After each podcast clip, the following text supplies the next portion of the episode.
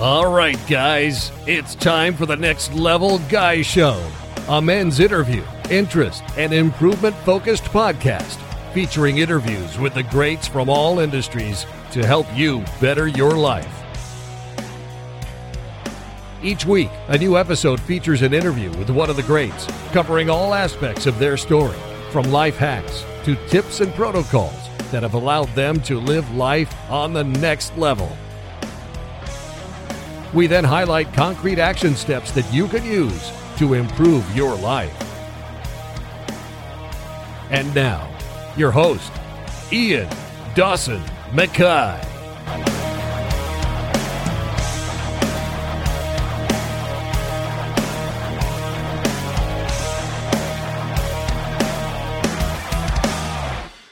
And today's guest is Matt Fraser. Matt is an American professional CrossFit athlete with the mantra of hard work pays off, HWPO. He's the most decorated and dominant athlete in the history of CrossFit. He's the only CrossFit athlete in history to win five consecutive CrossFit Games titles as the fittest man on earth from 2016 to 2020, as well as finish on the podium seven consecutive times from 2014 to 2020.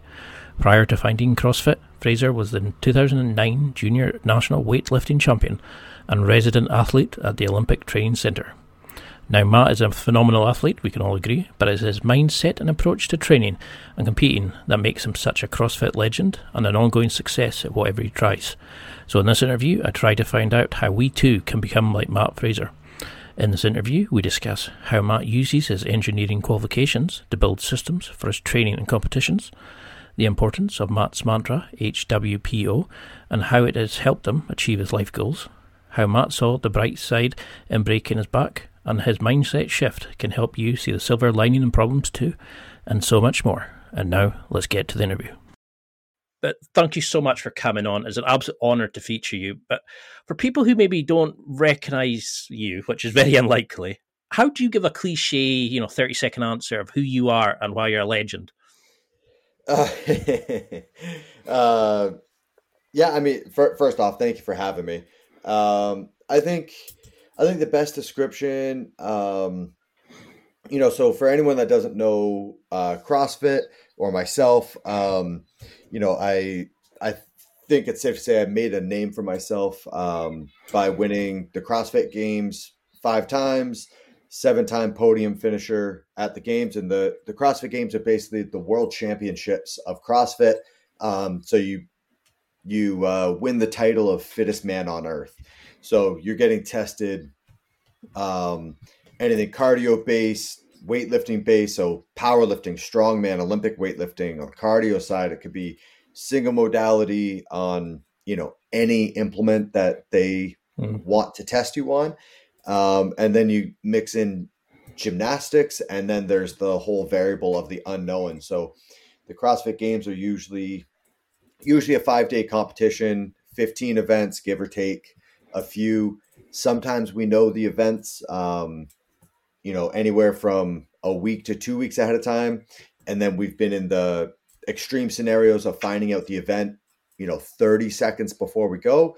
And then in one instance, you know, we even found out the event as we were completing it. So as you're in a race, you don't know where the finish line is, and your mm. and your referee's kind of giving you information as you go. So, um, you know, tested anything from a one rep max lift, which you know is taking you know one second, two seconds long, um, to we've done three hour events like a marathon row on the Concept2 rower, so forty two thousand meters and you know so and then anything in between you know it's uh mm.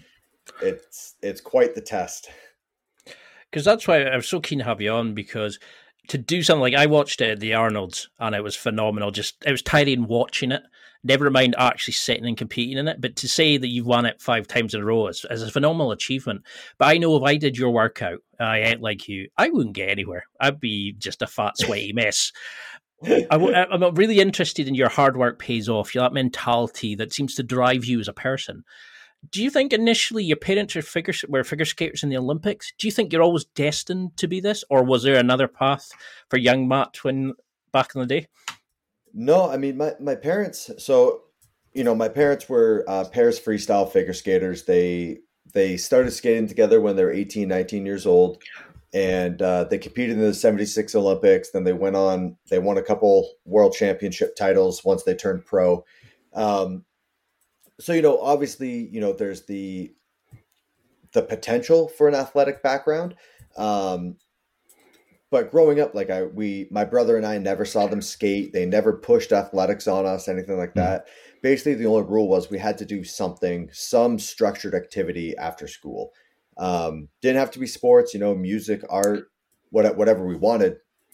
Um, so you know, my brother went went the musical musical route. Um, you know, always in a band, um, always in theater club, and you know, th- he got the exact same support that I got when I started pursuing Olympic weightlifting. Um, you know, any competition, you know, usually my brother was there with my parents, and the same when my brother had a theater production, I was sitting in the crowd with my parents, and um, you know, they just wanted to make, they wanted to instill like a good work ethic into us, and then if we signed up for you know a soccer season or signed up for a theater production, even if you know, two weeks in, we're like, dude, I hate this. It's like, all right, well, you signed up. Other people are re- relying on you. Like you're part mm. of a team. You need to, you know, fulfill your commitment.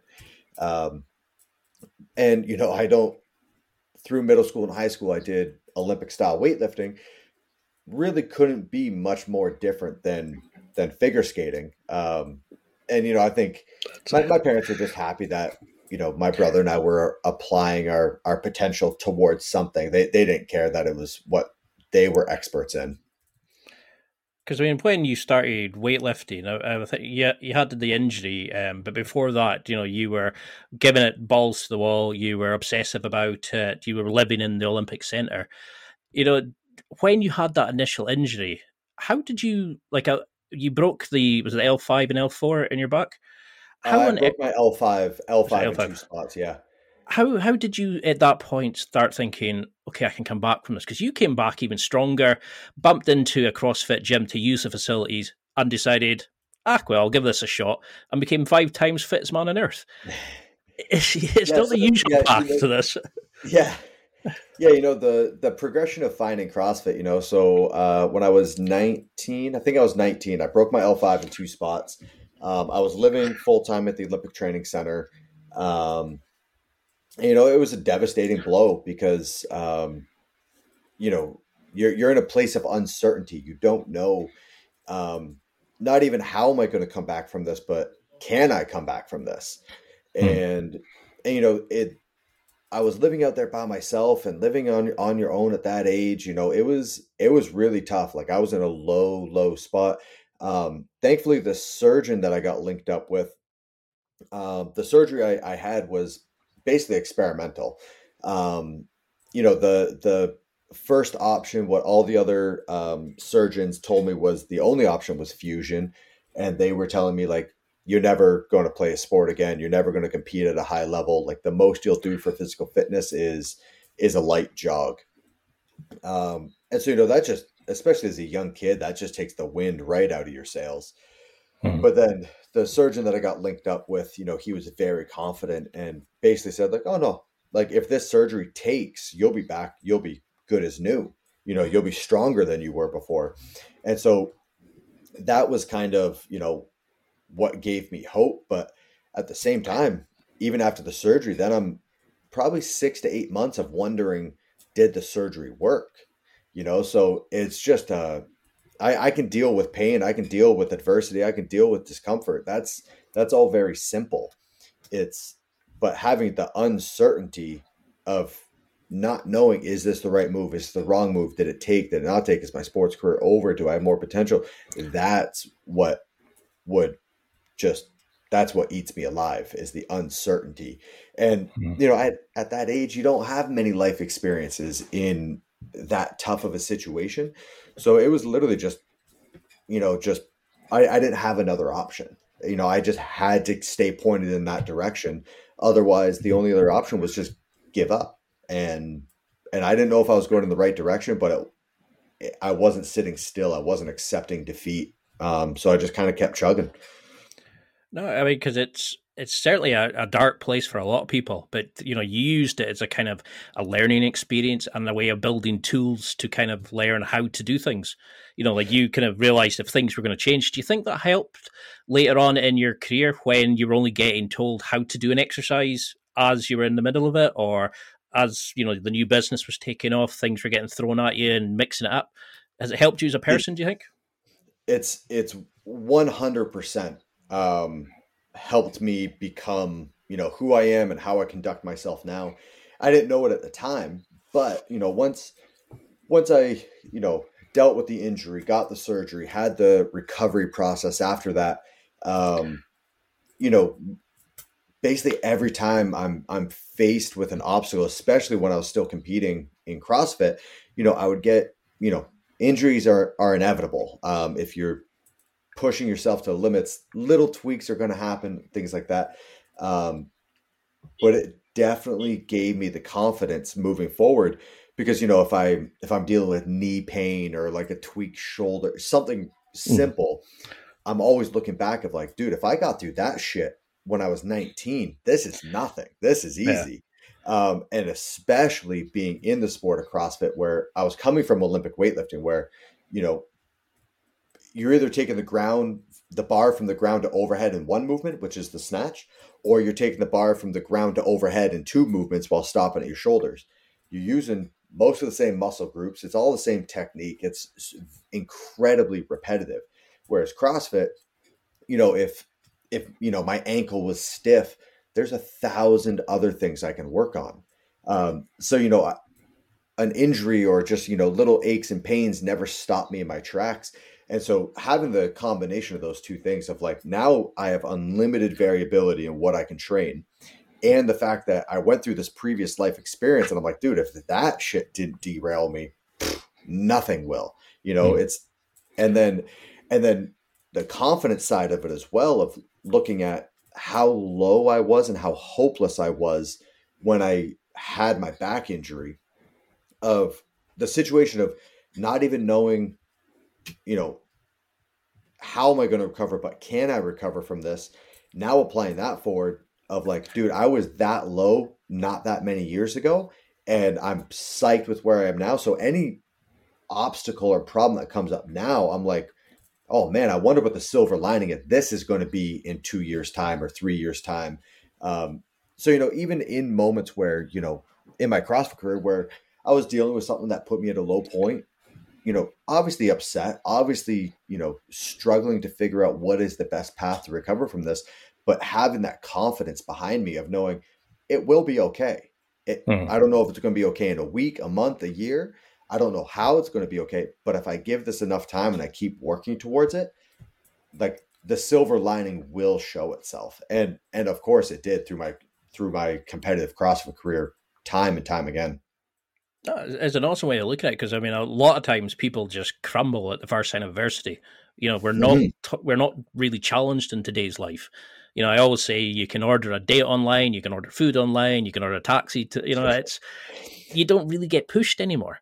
And I, I, I mean, and and pro- problems are relative. You know, I talk about this all the time. Of you know, if I'm in peak peak training, I I have nothing else going on in my life. Like I I concern myself with training and prepping for training and competing, and that's mm-hmm. it. In that moment, if I get a hangnail, like I'm like, oh my god, this is terrible. Um, but I always need to step back and look at it like I have a roof over my head, I have a full belly, I have people around me that love me. You know, I'm like all these other things, and it's like, oh, my problems are relative because this is what I'm focused on, and I have mm-hmm. something going on that's stopping me from it. Um, so you know depending on times in the season different things um, different things come up that kind of put things in perspective. Um, you know i can be bitching and moaning about like oh you know my ankle stiff i have a hangnail i wh- whatever it is training's not going my way.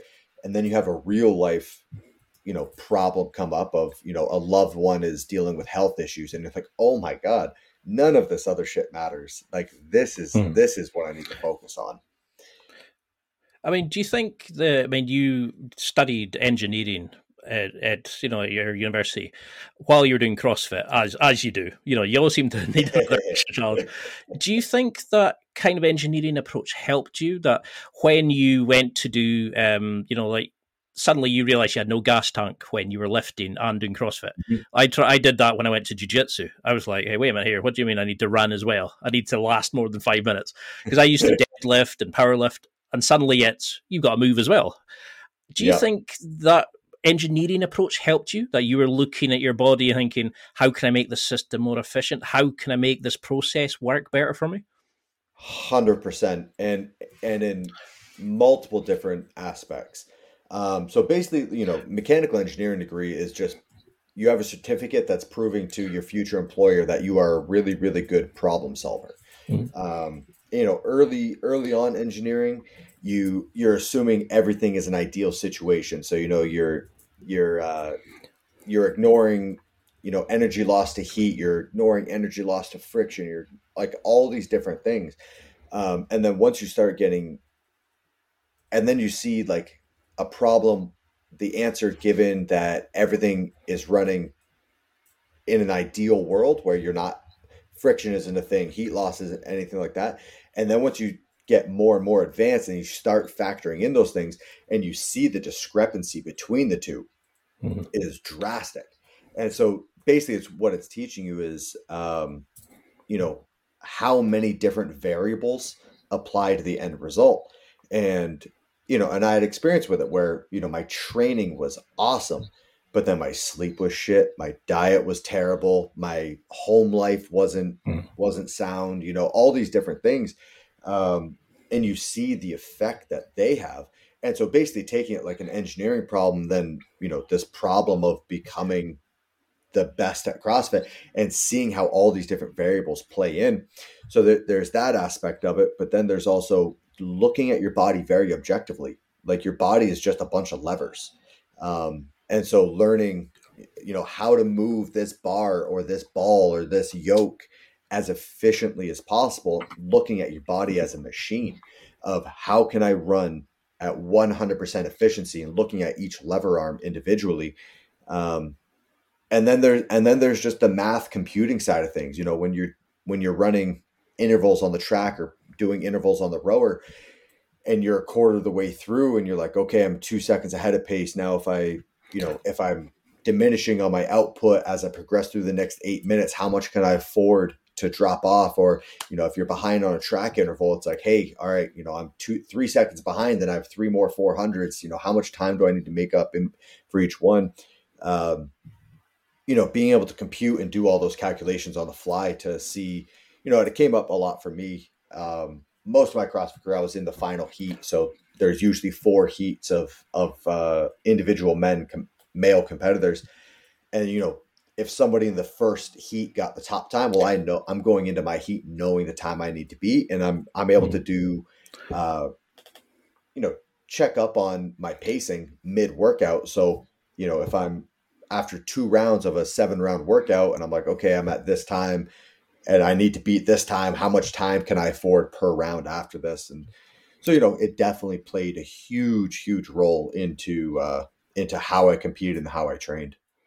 Because I was really impressed. I've listened to like a heap of different interviews you've done, and I really like the ones where you've talked about you were making a system of building towards is this practice going to help me in my mm. overall performance? It wasn't, you know, you were, how do I get better sleep to improve my performance? How do I eat better to improve my performance? I love how you create a lifestyle to compete. You now create a lifestyle to build the business, to you know, you seem to have this obsessive nature like ah, I have. That's why I never started smoking to avoid I would want to be rolling yeah. 50 a day and playing with all yeah. different things. you seem to be like that. You seem to throw yourself into that. How do you build up your lifestyle, your habits, your like your systems to make sure that the Matt that goes in to, to, compete is the best efficient Matt, the most processed Matt that can get this done. Did you think um, about this, or did it come flow? So a li- little bit of both. Um, one, you know the the early stages of it aren't really much of a choice for me. Um, you know, it's something I know about myself. I've known since I was, you know, 12 years old is that I have an incredibly addictive personality. Um, mm. If I pick something up and I like it, um, it's going to be consuming. Mm. And, um, you know, so when I came in, you know, it first started when when I started going to University of Vermont. Of you know, I, I knew I wanted to be good at it, and you know, I had some previous life experience with how to train for weightlifting, and you know, taking the mistakes that I I had from my weightlifting days and applying it forward. Of like, how how do I improve on this?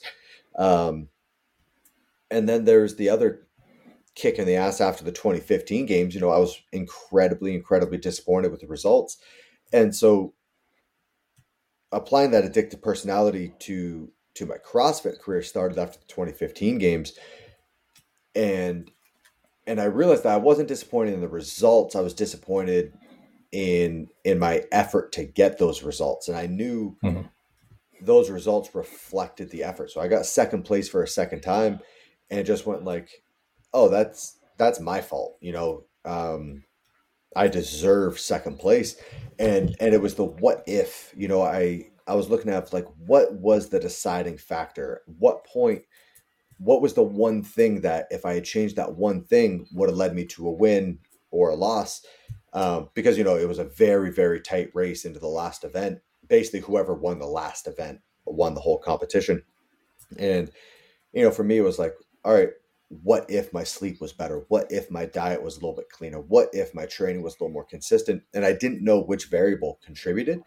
And so I just said, fuck it. I'm I'm not going to leave anything up to what if. I'm going to try to be as perfect as possible. I'm going to strive for perfection going into this. And so, you know, for that whole season, it was probably 10 months worth of a commitment. And and I just made a deal with myself of for the next 10 months, for this one season, I'm not going to have a single what if at the end of the season. Whatever the results are, I know that is my top performance capabilities.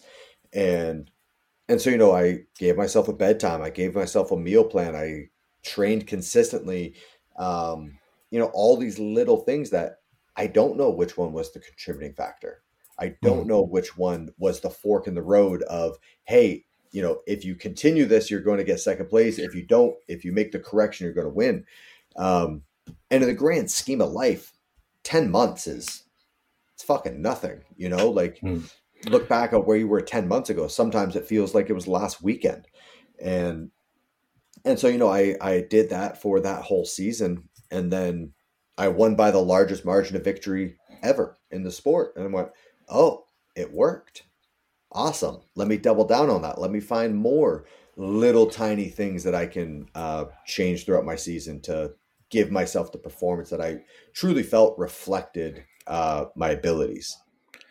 Because it's a big thing, and everybody assumes there's a magic bullet. There's a you eat this, you're fine. You, you know, I think it was be, uh, beta alanine you mentioned on the podcast, yeah, beta, and, yeah, beta and everybody bought it because they thought that made you you Whereas yeah, they weren't looking at the, you know, the compound interest, the little changes you were making that were fixing things.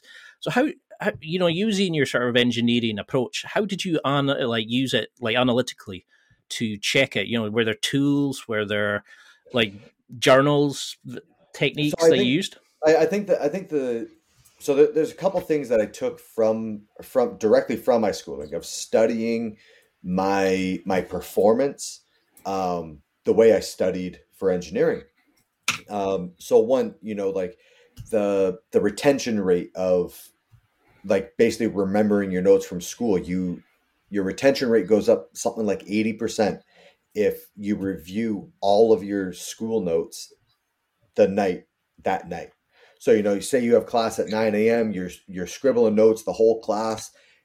That night before you go to bed, read through everything and just from that one simple task you're not redoing all the work you're not redoing all the problems but just going through and getting your eyes on it for a second time your retention rate is going to skyrocket and so so you know i had that while i was training of you know i logged everything i did in training logged my scores everything um i would go through and that night review all of my training just to get eyes on it again and then i that second night, I would add in, all right, what did you do well and what could you have done better? And, you know, one sentence, a couple words, you know, um, you know, I would look at a Metcon and go, all right, you know, once I finished that workout, I realized uh, I could have held on to the bar for another couple reps before breaking up my set, or I could have done a couple more ring muscle ups, or I, I should have broken up a little bit sooner. You know, my my paces fell off by the end. And by adding in mm-hmm. those notes and looking at, at my day's work at night and adding in those notes, my retention rate, I I think um, you know, skyrocketed so that the next time a similar workout comes out or a similar similar stimulus or implement comes up, I'm now remembering, all right, last time I did this, it was a set of 20 and I broke it up into 12 8, but I think I should have gone unbroken. So let's try to go unbroken this time. Um, the other part was breaking down the entire entire year into basically daily steps of looking at okay when i go to the games this year in august i want to have you know let's say a 300 pound snatch a 375 clean and jerk. I want a back squat 485 i want to pull you know uh you know a 138 average 2k whatever the numbers are that i'm i'm looking for. And then looking at that okay that's where i want to be in 10 months. What do i need to do in nine months to make sure i'm where i'm at in 10 8 7 6 all the way down and then breaking it down to all the way to a weekly basis a daily basis. Because if i'm going into the gym every single day going my only goal for the season is to win the CrossFit games, I'm going to be leaving leaving my training session every single day a failure because I'm mm-hmm. going to leave the gym and go, did I win the CrossFit games today? Nope. Boom, today was a failure. So breaking it down not only just just so I had a daily dose of instant gratification, I can check a box of okay, I did what I needed to today so I can be where I want to be in 10 months from now. And it's just a daily dose of gratification of giving yourself these little tiny baby steps and those little tiny baby steps every single day. Once you compound those over a year and then season and season uh, back to back, they they compound drastically. I love that kind of approach. It's because everybody assumes it's like, oh, you start doing deadlifts, that's going to make you a superstar. You do this, it's going to make you a superstar. It's the little methods you're changing. And this is why I'm so keen to have you on because it's hard not to sit and take notes I keep forgetting I'm to ask the next question because I've listened to so many of your interviews where I think, where is it? You said in the GQ interview, for example, I've been fortunate enough to overcome some obstacles over the years. So I feel like I have a good perspective when life deals me a card I wasn't expected. I have the tools in place to overcome it and the mental tricks that go along with it. And you've talked in other interviews about the body language you would bring into your competition. So mm-hmm. you would show, you would probably almost like win the race before it had started or the methods you used for your training. You seek out, you know, coaches and experts to help you in certain areas. How do you start breaking down like the calisthenics, the plyometrics, the you know the Olympic lifting, all these different things? How do you start working it's, with people to become the best? So, so it's basically basically just uh, a giant game of Tetris. You know, when when you're mm-hmm. looking at you know how many different movements implements time domains that we need to train for you know you're you're busy all day. Um, so you know it's basically playing a giant giant game of tetris and then yep. after every competition looking at uh, reviewing your performance. And you, so you know i went to an extreme of you know if if i won an event at the games i basically stopped training that you know, so if I went into uh, an Olympic weightlifting event and I I win the snatch, well, basically I'm going to throttle back drastically on the time and effort that I'm putting into that movement, um, because you don't you don't get more points for winning by more. Hmm. Um, so your performance is scored relative to other people. So if if I'm say say there's an event where it's a one mile for time. It's a mile time trial. And and i i get five minutes flat and the second place was 530 well i don't get more points. I should have run a 529 mile save some energy because it doesn't matter how much you win an individual event by it's the same points. So so i took that to uh to a perspective of like all right if i'm winning the event at the games I can throttle back on that. I can sacrifice some time and effort and put that mm-hmm. to my lowest scoring event, and then breaking it down of what was my lowest scoring event, why was it lowest score, and being brutally honest. You know, there there are instances where you know you just you felt like you had a bad judge or something like that, and you're like, no, I know I'm really good at that, but you know my equipment faulted or my judge was giving me a hard time, whatever it was. That you know it's rarely the case, but you know, looking at it very objectively and going, okay, do I need to apply more time there? What about it? You know, was it the implement itself? Was it the stimulus? Was it the time domain? All, all these different factors.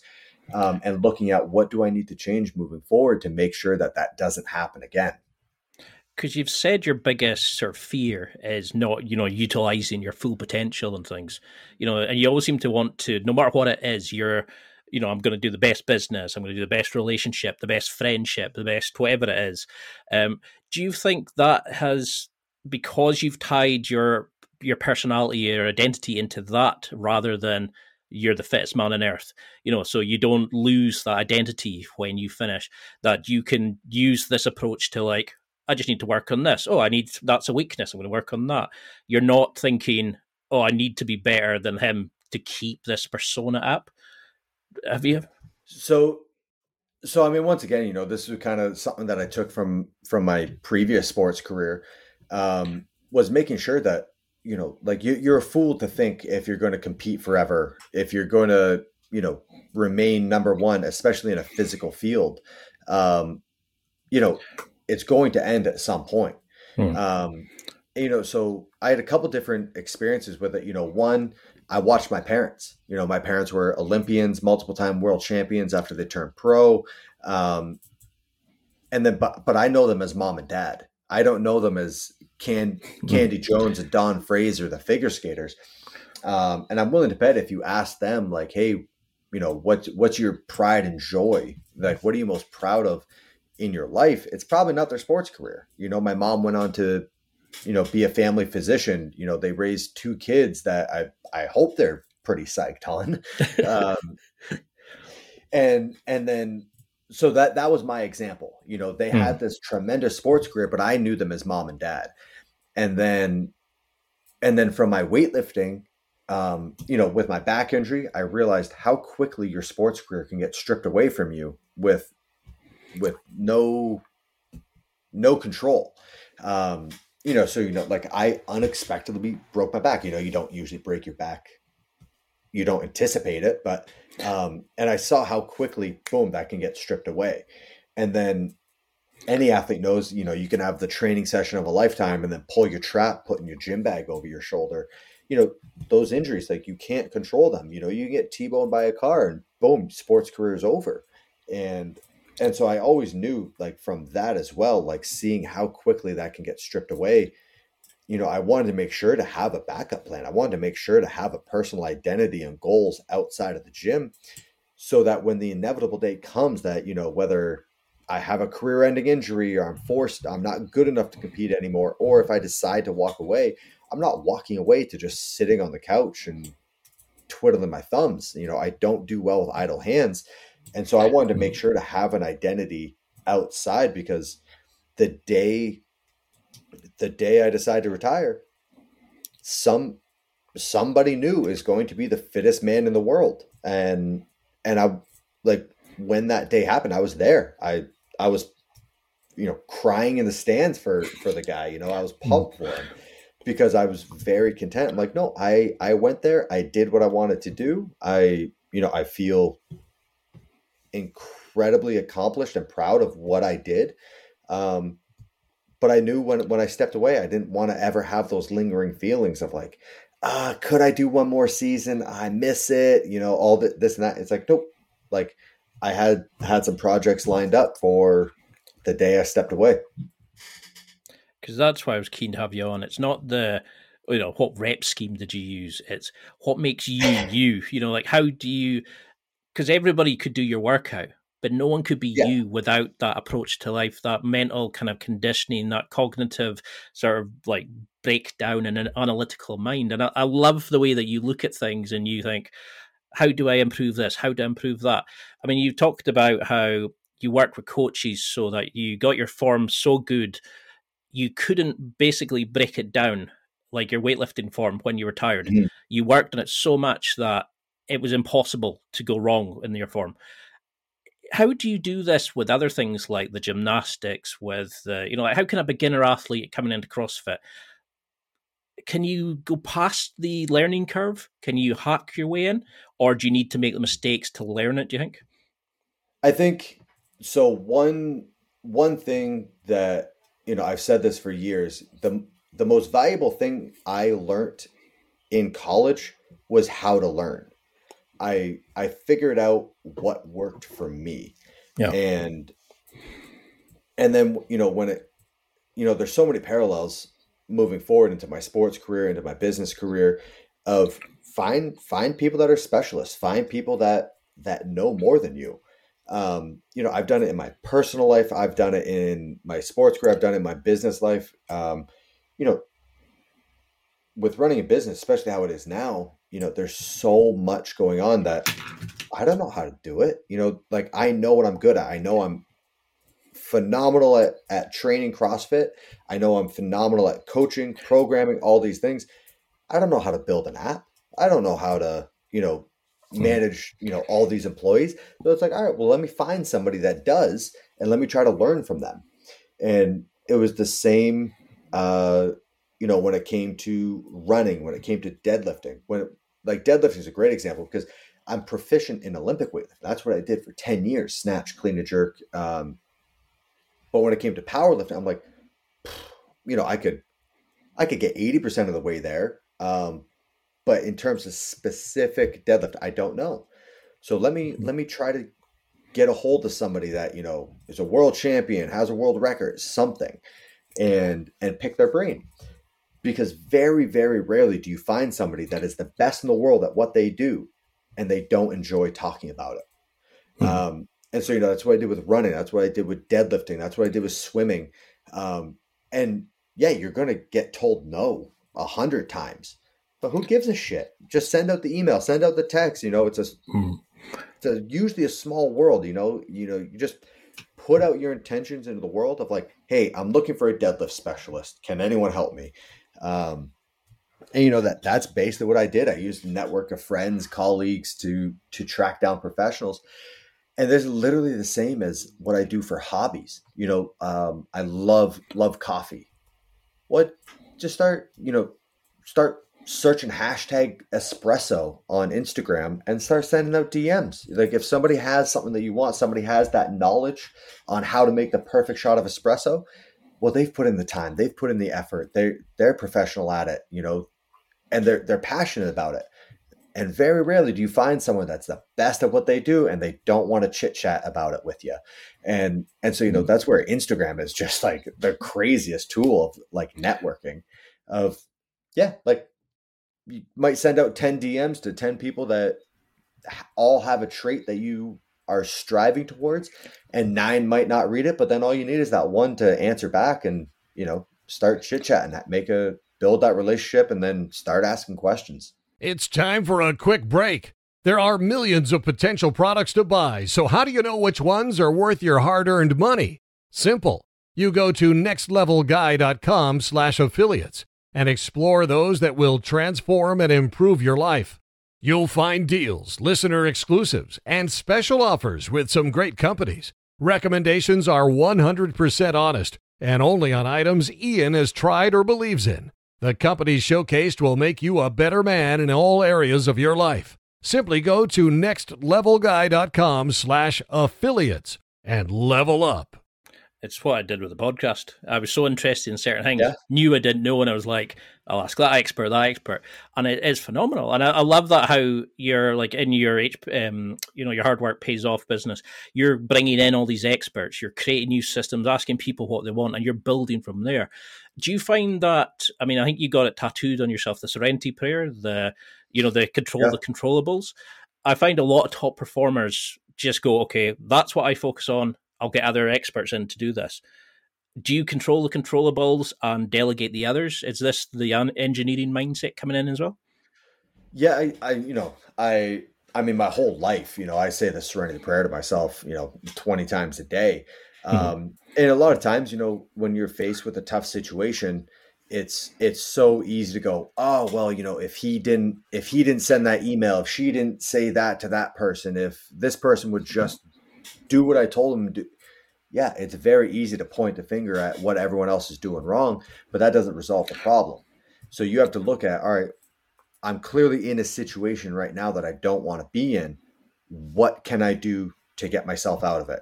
And and not looking at like, oh, well, you know, if Sally would just do her fucking job, I wouldn't be in this situation. It's like, all right, well, let's have a let's have a talk with Sally. Like, is it that you know she's not the right fit for that position? Is she?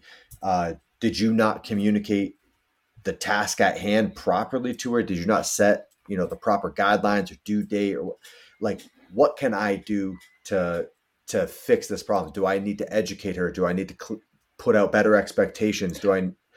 There's a list a mile long. Um, you know, I did it when I was competing. Before every event, I would go to the back of my corral. I would crouch down. I would say the Serenity Prayer to myself, and then I would analyze it, how it applied to that event, mm-hmm. and and looking at it. Okay, what do I not have control over in this situation? I don't have control over what who I have for a judge. I don't have control over how my competitors pace this workout. I don't have control over the equipment that's allotted in my lane, um, anything like that. And then, and then going through what do I have control over? Nine times out of ten, the only thing I have control over is my effort. Um, and so really honing in on that like, okay, what is a good distinction of me putting in a solid effort? Um, and then just breaking that down and then so that I'm running my own race. And then, regardless of the results, you know, whether I get first place or 40th place, I can be proud and make sure that those results reflect my personal ability.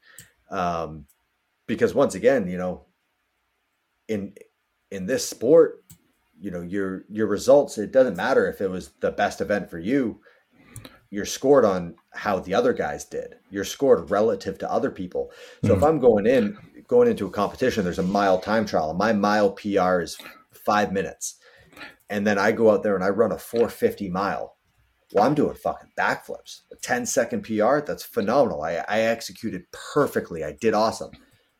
Well, if 39 other guys that day all decide to run a 430 mile, well, am I now disappointed in in my effort and in my results? Fuck no. I I executed perfectly. I got a personal record. I I could not have done better. Um, and so making sure that I'm executing so that I'm proud of my results at the end at the end of the day. And you know, the hope is that the, my if I execute perfectly, that it puts me at the top of the podium. But I have very little control over that. I love that way that you look at it because you've talked in other interviews about how you know you kind of fixed the, the things you knew that were going wrong. You looked and said, okay, I need to work on that. I need to fix that. And it mm-hmm. might be the difference between 10 seconds, it might be an extra rep, but it might be the thing that puts you higher up and get enough points on that one to win overall. And when you went from second to first, and then you had your unbreaking chain, is that how you approached it? You looked at, you broke down your training week into strength, weakness, that's how I'm going to tackle I'm going to build the base here in my strength, then go from there. How how how would you do this in terms of it? Was there a week, a normal week?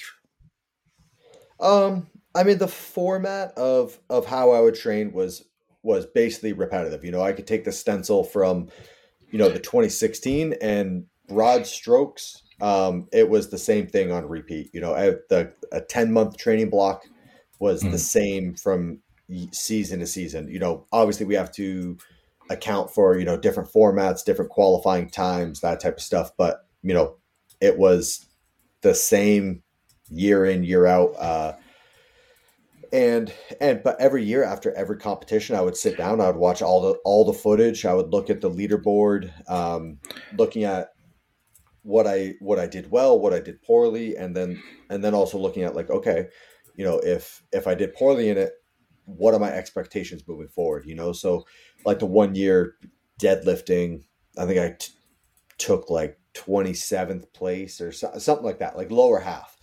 Mm-hmm. And, and then looking at, okay, how much time and effort am I willing to dedicate towards this? And, and if I'm trying to add 20 pounds by next season onto my deadlift, how much time is that taken away? Like, what am I sacrificing on the other side of like, you know, all these first places if if bumping my score on the deadlift is from 27th to 25th but it's going to cause all my first places to drop to thirds well it's probably not worth it. Yeah. Um, so looking at it of like pros and cons you know i go into every day of training i looked at it as if um trying to think of like the example like do you know like the Sega Genesis like Street Fighter type game where it's just two characters and up in the top right corner of each one there's your like health bar mm-hmm. of how many points you know you've had. Um, I looked at my day as having that little bar up in the corner. I looked at every day as I have a hundred points to spend today. How am I going to spend them? Oh, like the experience um, points kind of thing. Like, and you know, just like daily effort. Like, never once did I run out of time in the day. I ran out. I ran out of energy, and so mm. I looked at it like I had hundred points of energy. How am I going to spread these out throughout the day? Um, and so, you know, if putting a deadlift session in that's going to take all 100 points and then everything else goes to shit, well, it's probably not worth it. Um, but then, you know, trying to accumulate some of those points even outside of the gym, you know, so make sure that I'm in a relationship that doesn't doesn't affect me negatively at all. Like I'm I'm blessed to have Sammy and you know, she's just always building me up. She's always there for support.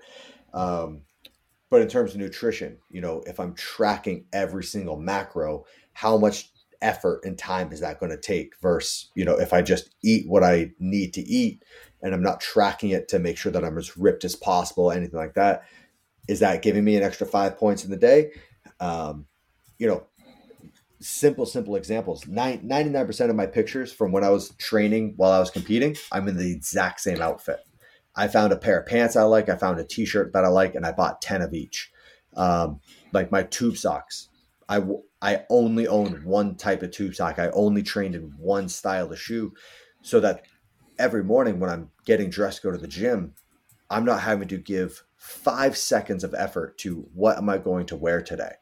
Mm. It's it's the same fucking thing every single day. Uh, like my I, I, had a shaved head my entire CrossFit career, or uh, once I started winning, because when I got up in the morning, I didn't want to have to worry about, oh, I have bed hair. I need to like put time and effort. I don't need to schedule a haircut once every other week and go, mm you know, commute somewhere, sit there for an hour. If the barber's running behind schedule, now I just cut into another hour. Um, you know, so setting all these things up, pretending that I only had 100 points to spend and conserving those things only onto the actions that are going to get me towards my goal.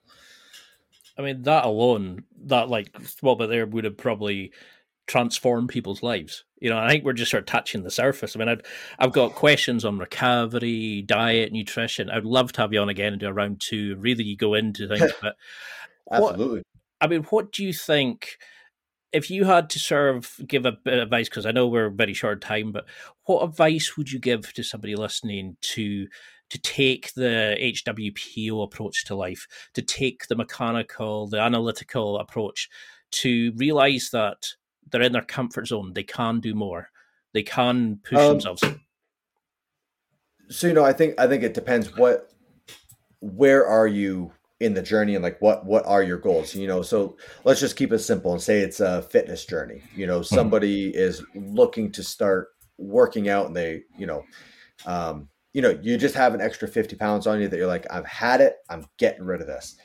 Baby steps. You know, if you're in the very beginning stages of it, baby steps. Um, you know, first day in the gym, don't go, don't go out and drop a thousand dollars on a new wardrobe, thousand dollars on supplements, all and like gym membership, and you're like, I'm doing two a day, six days a week, all the baby steps. Because if you make this huge life altering decision, it's going to be incredibly uncomfortable. It's going to be, you know, miserable. It's you're out of your comfort zone so drastically that at the first road bump, uh, you're going to immediately revert back. You're looking for an excuse to go back to to your old habits.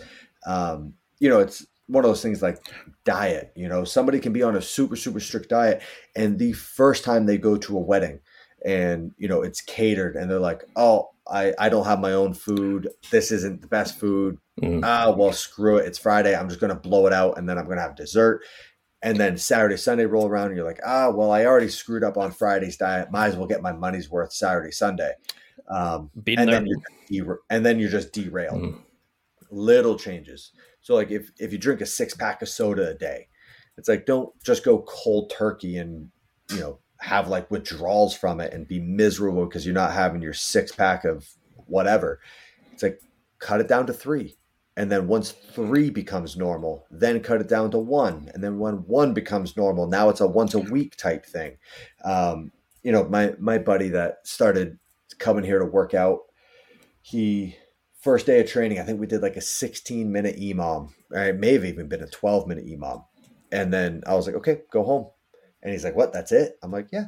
Like let's let's do a 16 minute EMOM for a week or two weeks until it becomes normal. You know, we don't want that mm-hmm. association to be daunting of like, oh shit, I need to go to the gym. It's going to be three hours. I'm going to be in pain the whole time. Like this is going to be miserable. Um, so you're almost looking for an excuse to stop. But little changes, like just like I, I've had it where I was coming back into training after a month off season, and my first, you know, three days back, I just went to the gym. I didn't even train. I literally just went there. I was like, all right, you have to stay mm-hmm. there for 30 minutes. You know, just get back in the routine of the commute there, get back in the routine of hanging out with your buddies, all this type of stuff. Then the next week, it was like, all right, just bench press and curls and pull ups, you know, very keep my heart rate low. I'm just getting back into the gym, getting back into the habit of getting the bar out of the rack, loading the bar, you know, having some tough sets. Very, very simple leading back in. And that was, this is like after 10 years of Olympic weightlifting, 10 years of competitive CrossFit. It was just super, super basic, easy shit. Um, so, you know, baby st- baby steps, and when once that baby step becomes the new norm, then then add on a little bit extra. And do you have a kind of like a mental approach, like a mantra or a like a boss switch that you put on when you're going to compete? Where does the the intensity come from, or do you just enjoy yourself that match and fall back on the training? You know, how do you mentally go into the competitions and things like that? Um, you know, so for, for me, it was definitely a unique situation. Um, you know, the motivators that I use probably don't apply um, to most people. So I, I, think, and that, that's another important part is that find your motivation, find your carrot at the end of the stick. Mm-hmm. Um, for me, it was like, I I didn't care what my social life looked like. I didn't care what my body body looked like. I didn't care fucking anything. My singular goal was to win the games, and that was for a very unique situation. You know, uh, early on, I made the decision to structure all my contracts um, so that they they were heavily, heavily weighted on on the the CrossFit games. So for me, it was looking at it of like, okay, I don't care how unhappy I am, miserable I am, how much it hurts. Nothing. Like that's all opinion. I'm here to win because I knew what was on the line. Um, and I knew, like, all right, this is going to have an effect on me for the rest of my life. What story do I want to tell? What future do I want to provide for myself and my family? Mm-hmm. Um, and and for me, like, for me, it was I wanted like once you have a championship, nobody takes it away from you. Like somebody can beat all my records, somebody can, you know, win six in a row or win by more points or wh- whatever it is. Um, but forever and always, I'll be the five time world champion. Um, mm. You know, I, so I wanted to make sure that, you know, I, once I had those gold medals, I had them forever, but then, you know, I wanted to live the rest of my life as a champion. You know, there's that Muhammad Ali quote of like, suffer now and live the rest of your life as a champion. And I, I took that to heart. Um, so I think, I think the big thing is identifying what is your goal? Um, you know, is it to look better? Is it to, you know, be consistent? Is it to create new habits? Is it to win? Is it to become dominant? Um, but then you also have to weigh the pros and cons of like, all right, well, what am I sacrificing? You know, for me, to put in the effort that I wanted to put in, um, you know, I had no social life. You know, I was very mm-hmm. lucky that I found Sammy and she was along for the ride. Um, but you know it was a very very selfish couple of years that you know i wasn't traveling for family function i wasn't traveling for vacations so most of the time that means that she's not traveling either um, so you know for me i had my goals very clearly defined early on and then i didn't waver on on the effort that i was applying to those at all I mean, before we can get around two and then go into like the business side and stuff like that, but what would you if it's a perfect time to sell HWPO because it's an amazing platform with some amazing programs. What would somebody listening get from it if they signed up to it just now? What would the the athlete who wants to become who wants to Fraser the games, who wants to be the new Matt? How can what can we get from it from signing up, the benefits, and what would you want the evolution to be? Um, so I mean, with the with the app itself, you know, HWPO training, you know, we've we've expanded a ton um, over the last couple months. Um, you know, that first year was, you know, kind of dipping my toes in and figuring out what works, what doesn't work. Um, you know, what what do people want? What is there a market for? Um, you know, I put out my what what I thought was the best training plan, and you know that it, it was for it was intended for the person that you know isn't looking to compete at the games but still like you know you're in the gym six days a week and you're chasing prs hmm. um, so you know you want to lift more weight you want to row faster run faster all that stuff. And then you know listening listening to the feedback you know according to some of the population they're like this is way way too much volume. You know it was it was set up to be about two hours a day. And you know some people this is way too much volume. And then you talk to some other people and like this is such light volume you know where's the rest of it?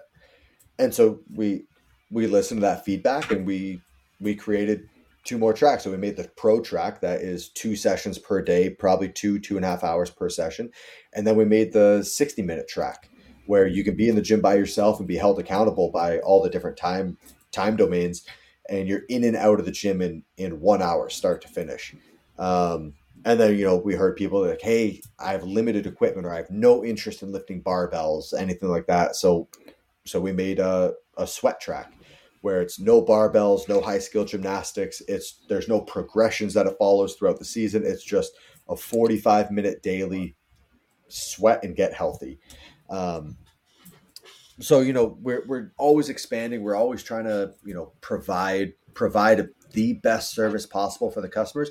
But I think the big thing that um, you know I take a lot of pride in is it's not the instant gratification. You know, it's not every day work up to a heavy single or pull, run as fast as you can, pull as hard as you can on the rower.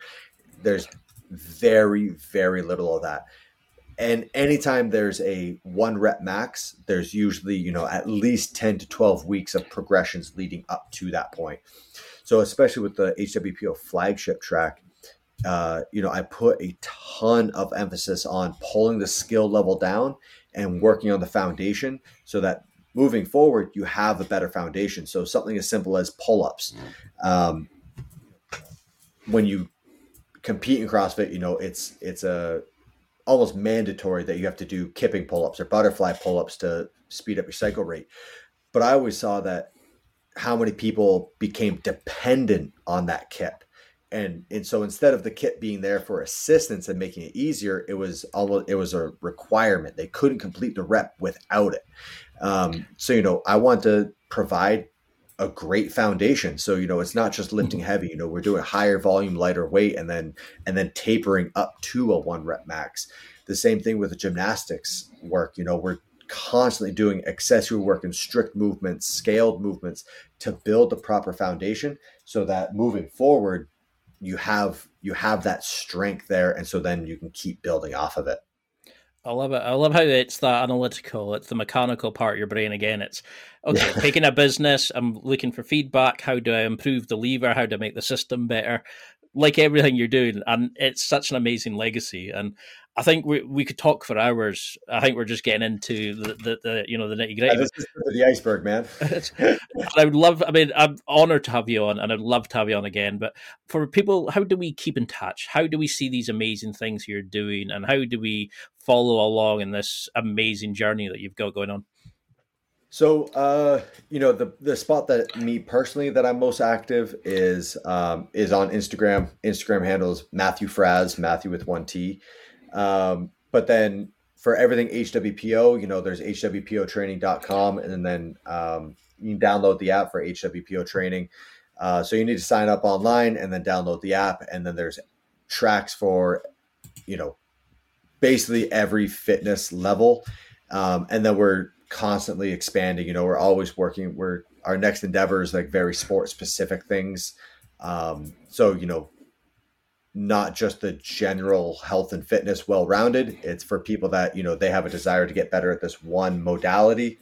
We we want to be we want to be that one stop shop when it comes to to fitness and working out and getting getting better. Um, and, you know, with, with the HWPO app, you know, there's there's so much more. You know, we we have like a community group center where you know there's daily videos there's live calls there's you know we have full-time people that are in there answering questions so that no matter what track you're on what question you have even if it's someone else has asked it a hundred times already you can ask the question and get and get a personalized response for it. Um, but yeah i'd say that that's between the hwpo training and uh, and my personal instagram that's where i'm going to be most active. And the feed in the Fraser looks uh, the food in there was amazing I, I yeah. feel yeah, you know, always yeah. If you if you want to tag along with Sammy, you know, she she just released her first cookbook uh, a couple months ago. Um, she has her Instagram handle, feeding the Frasers. Um, and, you know, I I was so lucky. It was like having a cheat code on deck of just her cooking for me all the time, and that's what it started as. Was uh, you know, a, just a digital menu for myself. So when I'm leaving for training, and she's like, "Hey, what do you want for dinner?" I can pull up her Instagram page and just kind of scroll through and be like, ah, let's do this. And then, you know, so many people that are striving to be fitter and better want they they want to bring in every aspect and diet is a huge aspect of it. So they wanted to see what I was what I was doing. And then it just got so popular. She turned that into a full time career.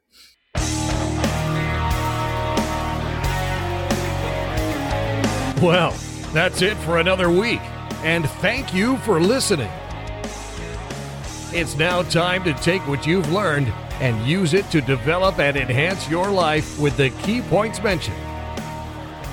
Listen, try it, embrace it, use it, and crush it. Now's your time to hit that next level in your life. If you liked this episode, then please leave a comment on the show notes or a review of the show on your podcast platform. Everything helps evolve the show.